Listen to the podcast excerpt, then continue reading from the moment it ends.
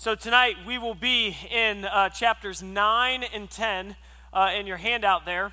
And uh, next week we're going to cover a little bit of 11, a little bit of 12. I'm not 100% sure. And we'll be talking about uh, the fear of the Lord. And it was Sunday morning, and uh, Glenn had come up to me and he had asked the question Hey, Mike, what, what is wisdom to you?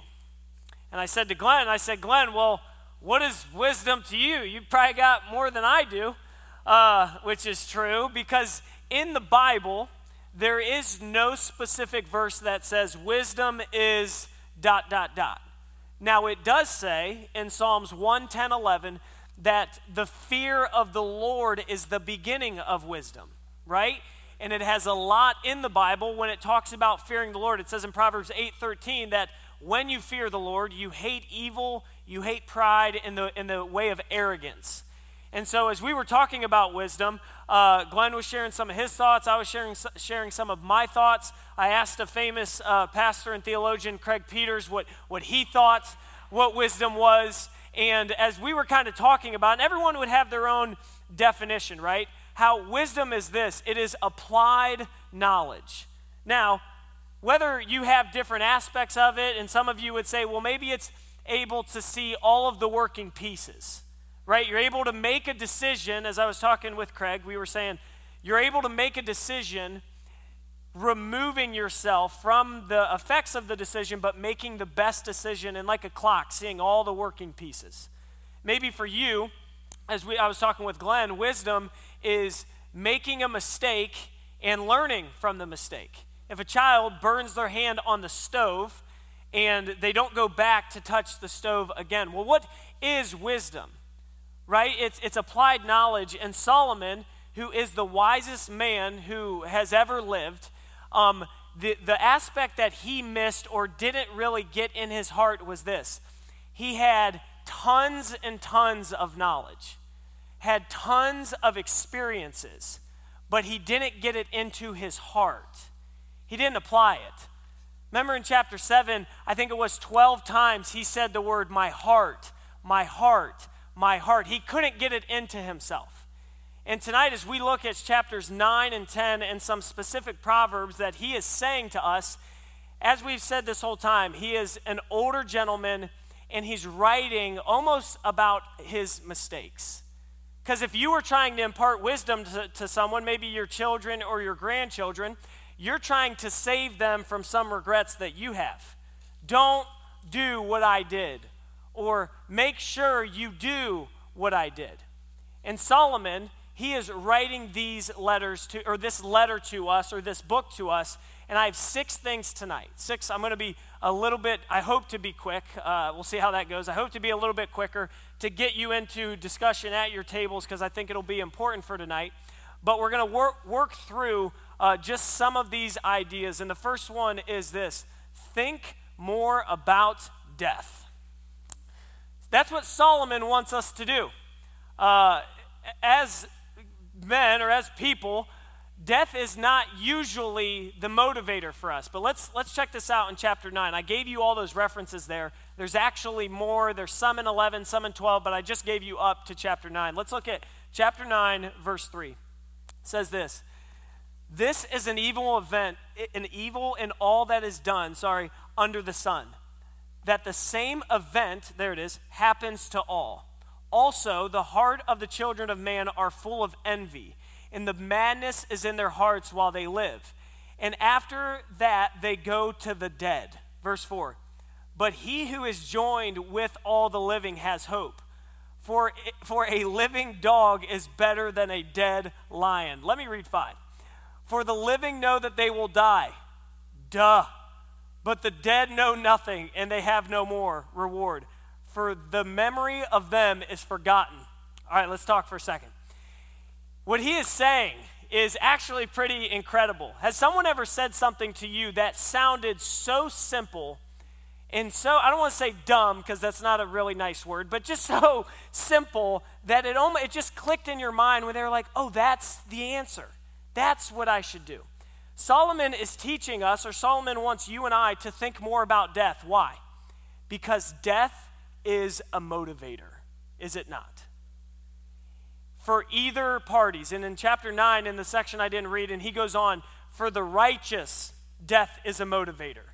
It makes you desire to make the right decision, to have less regrets. And even for the rebellious, death is a motivator. It makes someone want to uh, enjoy life and enjoy the things that are before them. Death is a motivator for us. Solomon wants us to think more about death. He is repeating himself because he understands that we don't really get that within us, do we? How many of you would remember the Heaven series that you guys did last fall? And talking about your eternal dwelling. That uh, Paul would say that our earthly body is like a tent. And if we invest everything into our tent, it's pretty foolish. No one sells their home. Hey, honey, I got an idea. the market's high. Let's put it on Zillow. Where are we going? I got a really good tent. It's got an air mattress. We're going to move in there. I got the tile, I got the TV, I got the Porta John. We're set. Nobody would do that. Only a foolish man would do that. When you think about death, it is a motivator. And I think we could all go around the room and we could share about near death experiences. Maybe for some of you, it was on your motorcycle.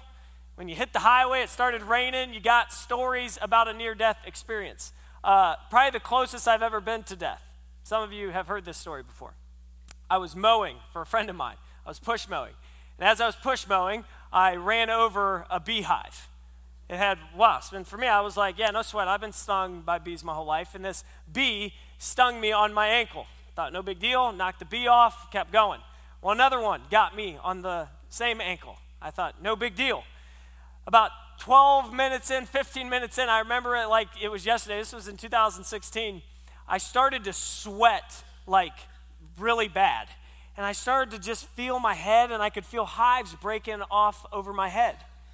And as that was happening, I was at my friend's house, so I kind of went up and I started to, like, hey man, I think I need a drink of water or Gatorade or something. And I came in, and as I sat down, my hands started to crimp up. And I was like, hey, I don't know if this is good. Like, I, I think we should do something. And it was Eric who was here last week. And uh, I was like, hey, man, I, I, think we need to go somewhere. And he's like, well, where should we go? I was like, the ER. And we're on Maslin Road. And uh, I stumble out to the car, and my hands start crimping up, and my feet start crimping up. And I mean, this bee about took me out. And I, I'm walking in the car, and I'm like, bro, we got to go now.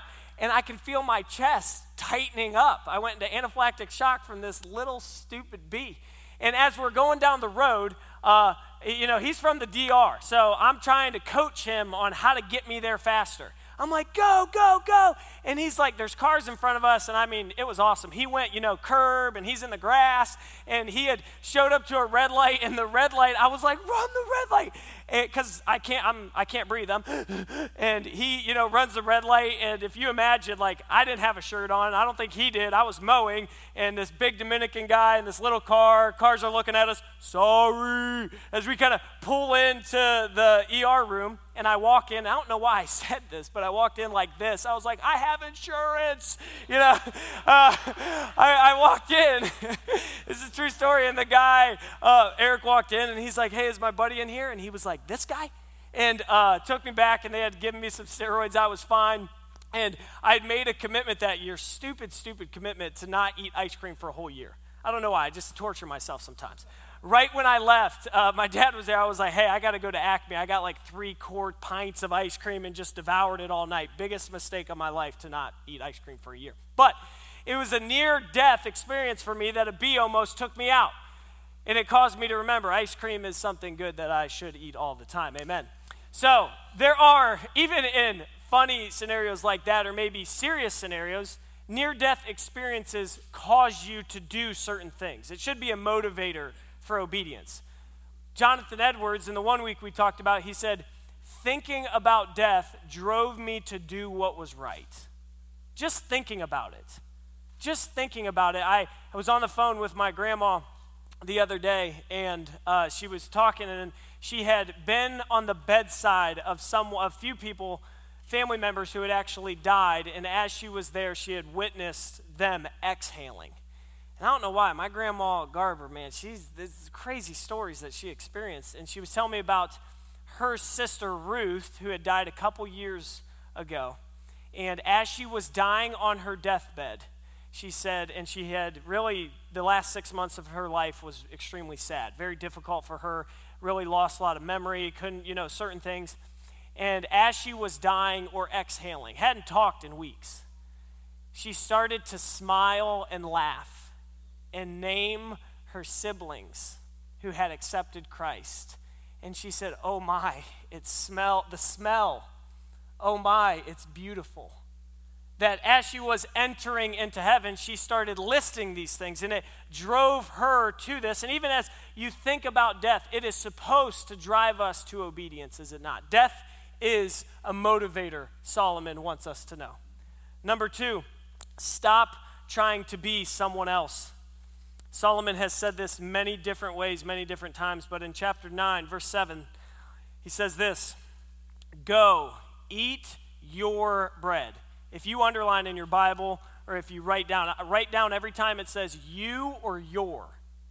Eat your bread with joy. Drink your wine with a merry heart, for God has already approved what you do. Let your garments always be always white. Let not oil be lacking on your head. Enjoy life with the wife whom you love all the days of your vain life that he has given you under the sun, because this is your portion in life, and in your toil at which you toil under the sun. Verse 10 Whatever your hand finds to do, do it with your might. For there is no work or thought or knowledge or wisdom in Sheol to which you are going. 14 times he says, You, you, you. He is wanting us to, and Solomon, I believe, is addressing this idea of stop trying to be someone else, the comparison or the lack of ability to be content with where God has me and what He has given me. And I like what Solomon's bringing up. he's bringing up food. I don't think he's talking about Mickey D's. I don't think he's talking about Chipotle. I don't think he's talking about the Taco Bell runs. He is talking about enjoy food, the things that God has given to us. When it says, let his, it says in verse 8, let your garments be always white, let not oil be lacking on your head. What he is talking about here is always be aware of the presence of God before you. He's already approved what you do, that if you are in Christ, and if you fear God, and if you follow God, he has approved what you are doing. That constantly, Solomon's bringing up this idea of seeing someone else and wishing that you had the situation, the season, and the scenario that they had, and not realizing what God has given to me. The ability, the ability to be content with the career I have, with the calling God has given me, with what He's put before me. Solomon wants us, and I believe God wants us, to stop trying to be someone else. There are certain things in your life, maybe when you sit down with someone, and maybe it comes around your birthdays, maybe it comes around the new year, when there'll be certain things that you start and there'll be certain things that you stop. There'll be certain seasons of your life where you'll say, eh, I probably should stop doing this. I probably should start doing this. I probably should think about this more. And Solomon, I believe, is addressing hey, the life that you have, the life that God has given to me, Every breath that I have, every opportunity I have is a blessing. God, thank you. Sometimes instead of asking God to remove me from a situation or a season, I need to change my my praying, eh, my supplications to God out of that to God, thank you that I have these situations and abilities to learn from. God, give me the wisdom to learn from these things. Number three, embrace luck because it often wins. Verse 11 Again, I saw that under the sun the race is not to the swift, nor the battle to the strong, nor bread to the wise, nor rich to the intelligent, nor favor to those with knowledge so he, he gives these descriptions. He said, just because you're fast don't mean you always win. Just because you're smart don't mean you always win. And just because you have different scenarios and you have the money or have the things, he said, just because all those things happen doesn't mean you're always on the good end of the deal. He says, but time and chance happen to all of them. For man does not know his time. And he gives an illustration. Like a fit like fish that are taken in an evil net, and like birds that are caught up in a snare or a trap. So the children of man are snared or trapped at an evil time when it suddenly falls upon them. Now, I believe that God is completely, completely sovereign, that He is in control. As Proverbs 21 would say, even the, the king's heart is where? In the hand of the Lord. That nothing takes God by surprise. He's not shocked at what takes place or what takes place in my life. He's not losing his mind. The Holy Spirit's not like, I thought you were going to tell him. I thought you were going to. They're not arguing about that, right? I believe God has all of that stuff figured out. But from our perspective, right, Solomon is writing as a man. From our perspective, doesn't it feel like time and chance? Time and chance. The idea of luck, and right, whether you believe in luck is irrelevant. I'm using it as a point to address what Solomon is saying. Embrace it because it often wins. When something bad happens, or the right, the guy who didn't work as hard as you gets the better end of the deal, or the person uh, who did maybe less than you gets the better end of the deal.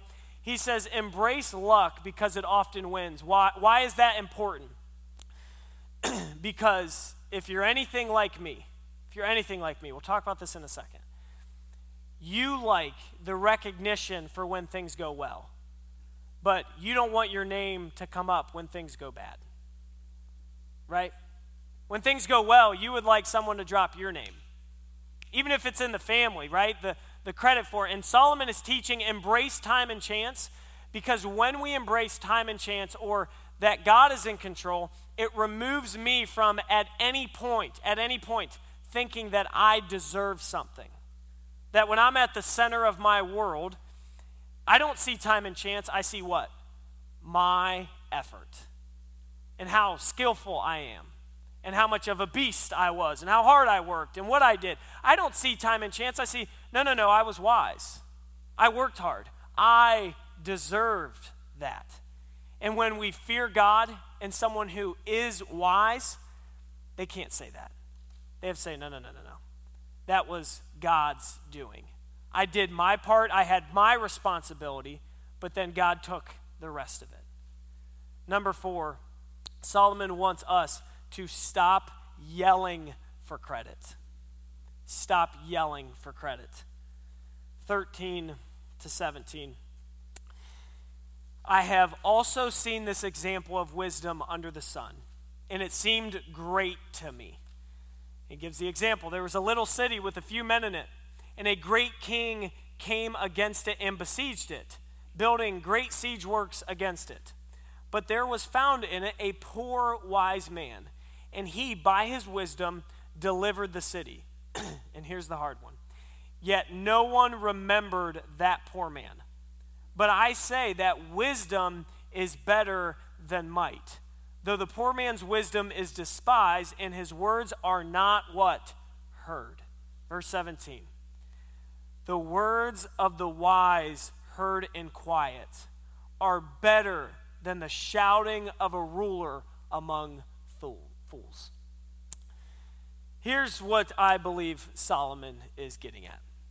There's an aspect. He's got two different men a poor man in a city and the great king who accomplishes a ton. And the man who accomplishes a ton, who shouts for the credit, probably will get the credit. But the poor man, the one who is lowly, poor in spirit, desperate for God, who actually does a lot of things, and no one remembers his name. They don't even remember who accomplished it. That man is wise, and that is a man who fears the Lord. And when you and I yell for credit, we don't scream for credit, but there are subtle things that you and I do to make sure that we get the recognition, isn't there? Certain questions we'll ask. Oh, whose idea was that? That was yours. Oh, okay, I was I forgot. Yeah, yeah if there's something going on with your wife, as I'm thinking about now, uh, you, you know, she'll think of something or for a lot of you, oh my gosh, uh, your kids, they'll be like, You won't believe what so and so told me. Really? And you had been teaching them for years, right? Pull up the first proverb for me, Andy. There's four proverbs I want to look at. Even a fool who keeps silent is considered wise. If there is one proverb that God just gets in me all the time, it's this one. Even who someone who can shut up sometimes not always having something to say or even the last thing to say. Someone who is a fool.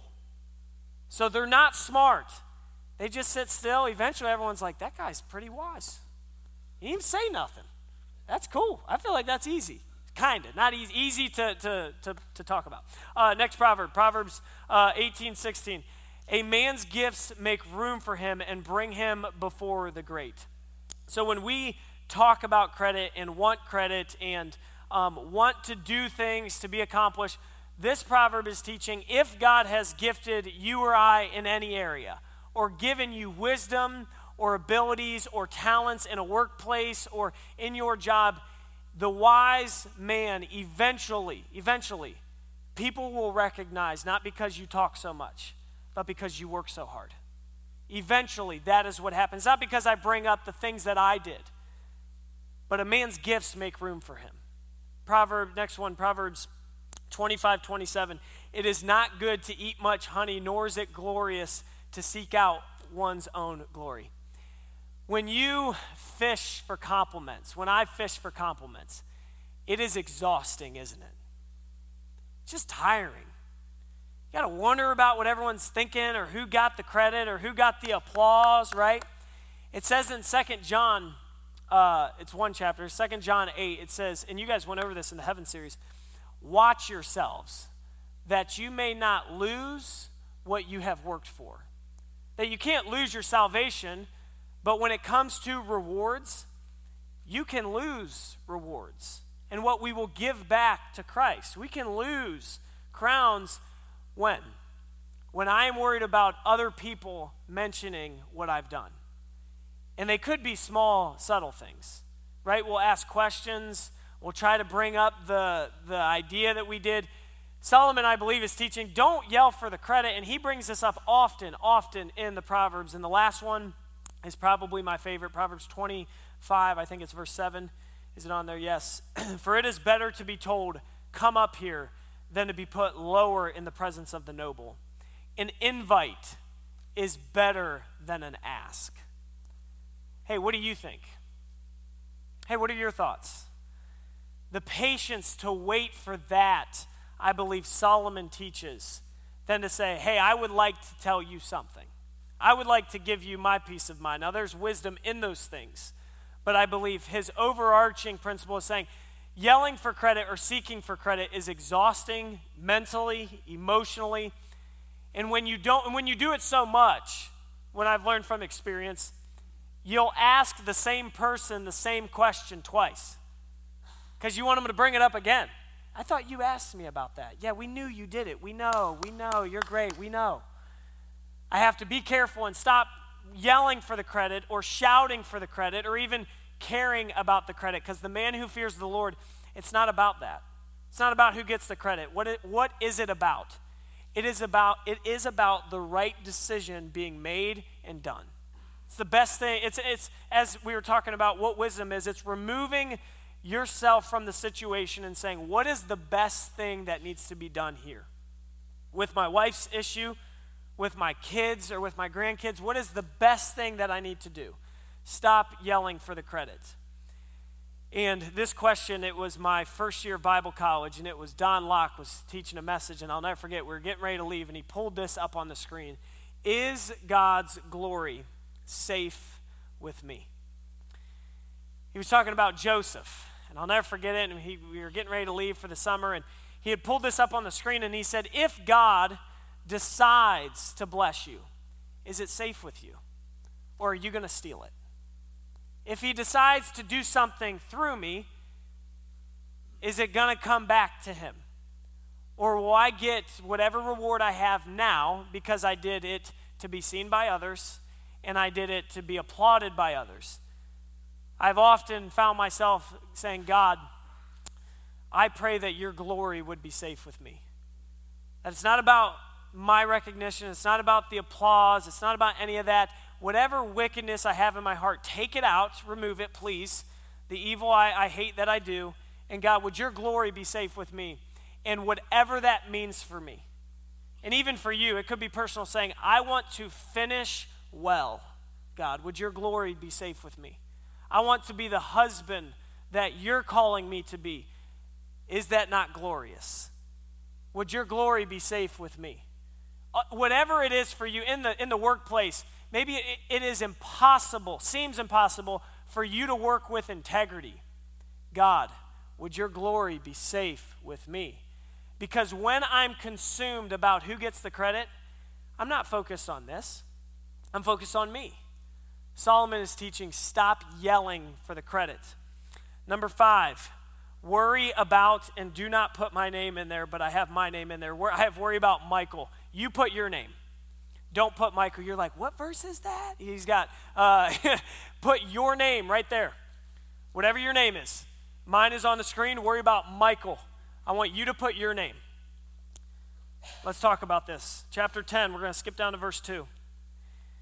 A man's heart inclines him, to, or a wise man's heart inclines him to the right, but a fool's heart to the left.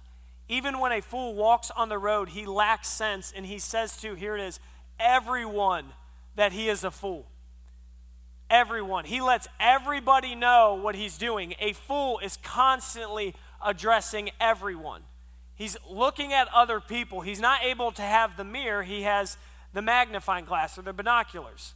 Verse 4 or verse 3. Even when a fool walks on the road, he lacks sense. He says to everyone he is a fool. Verse 4 Even the anger of a ruler rises against you. Do not leave your place for calmness. Will lay great offenses to heart. Proverbs 15:1 says that a soft answer turns away wrath, but a harsh word stirs up anger. When he brings up anger here and calmness, worrying about myself addressing the king or someone in charge or a ruler who's angry, who can I control? Me. I can control my response. I can't control how what they're doing. And when I am constantly worrying about, and maybe you could put under there all the people that you worry about. You worry about what this person's doing, this person's doing, this person's doing. He, he's about to dress how you worry about yourself. This is an evil that I have seen under the sun, as it were, an heir proceeding from the ruler. Oh my, have we not seen this? Folly is set in many high places, and the rich sit in low places. I have seen slaves on horses and princes walking on the ground like slaves. So, hear what our man Solomon is talking about. He is saying, There is a time that he has seen, and that you and I have seen even today, where as a society or as the world, what do we do? We take what is evil and we elevate it and praise it. We applaud wickedness, right? The things that are most dishonoring or displeasing to God, as the world, he said, this is a folly he has seen. Don't you see that today? That we look at evil and we see it, and then it drives us to worry about everyone else or everything else but myself. It says in James 4:17, we were talking about the table last week. I had to bring it up. So whoever knows the right thing to do but fails to do it, to him it is sin. Obedience. Obedience is typically typically personal. For me, God, what do you have for me? There are biblical things that are white and black. But then there are other things that God has, is calling me to do, that He has before me. And it's in Romans 2 15 to 16. They show that the work of the law is written on their hearts, while their conscience also bears witness, and their conflicting thoughts accuse them or even excuse them. He's talking about to the Jews and Gentiles and how their conscience and the law is written on their hearts, how we know what is evil and what is just just because of eternity being set in our hearts. And obedience is easiest when it's between me and the Lord. It's always easiest when I can make a, and this is the, the wisdom part tonight. I want to press in a little bit. It's easiest when I can see the decision and I don't focus on the impacts of the decision, I just say, God, what do you want me to do? What's the wisest thing for me right here?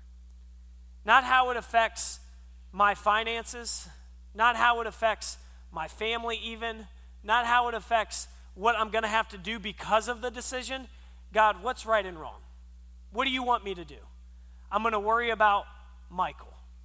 He says, A foolish man, a foolish man goes to the left. If you and I, uh, on the way home tonight, driving on the highway or the road, and we saw someone on the opposite end of the road skipping backwards on 77 saying, I'm having a good time, you would wonder what they took.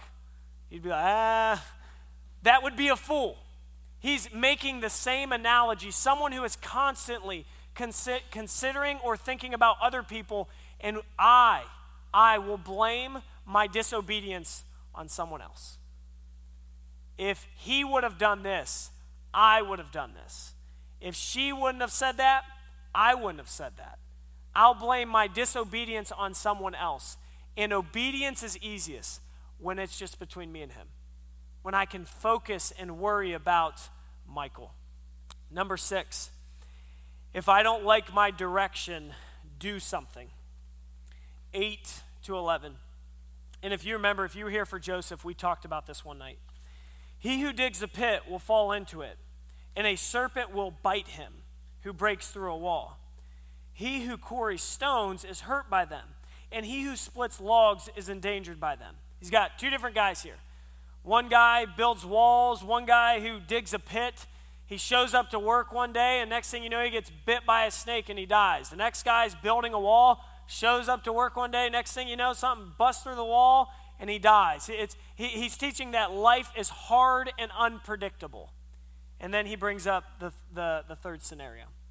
If the iron is blunt and one does not sharpen the edge, he must use more strength. I totally forgot. I had a machete I was going to bring tonight. Totally forgot. But if it's dull, what happens, right? It's not effective, right? You will spend more time trying to cut down the tree if I have an axe. But if I sharpen my axe, what? I will get more work done and I will uh, use less energy. That's a wise man. And this is the analogy he makes. Here's the third man. If the serpent bites before it is charmed, there is no advantage to the charmer. What good is it if a snake charmer has the ability to charm the snake and he doesn't? And he gets bit by the snake and he dies with the charm in his hand. What good is it if a man has an axe that is sharp, but he doesn't cut down any trees? What good is it?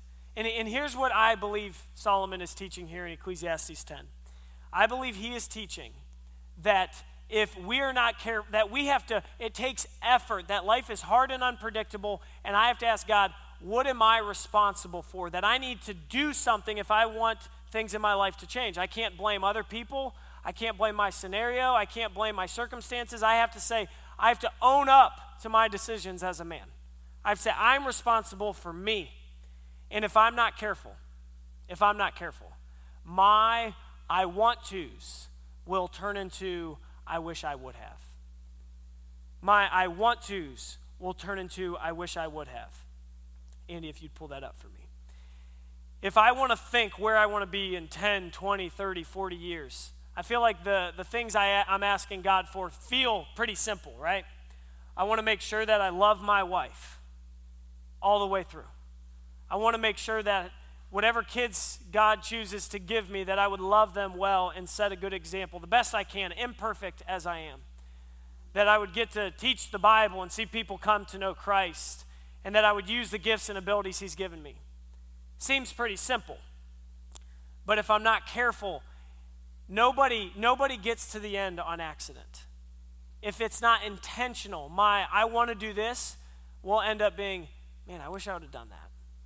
And the sweet thing about this book, as we've talked every single night, is if you have the I wish I would haves, you can turn those into that's what I'm going to do today. I'm going to start that right now. No matter how, how hard it is, I'm not going to blame anyone else. I'm not going to point fingers. I'm going to make sure that I am looking in the mirror. I'm going to worry about me. And if I want something to change, I'm going to stop blaming other people and my circumstances. God, would you give me the courage to do that? Would you help me to do that? I'm going to give you guys some time in your groups uh, for three questions, and then I will give you a two minute warning. Go ahead and break off into your, your discussion.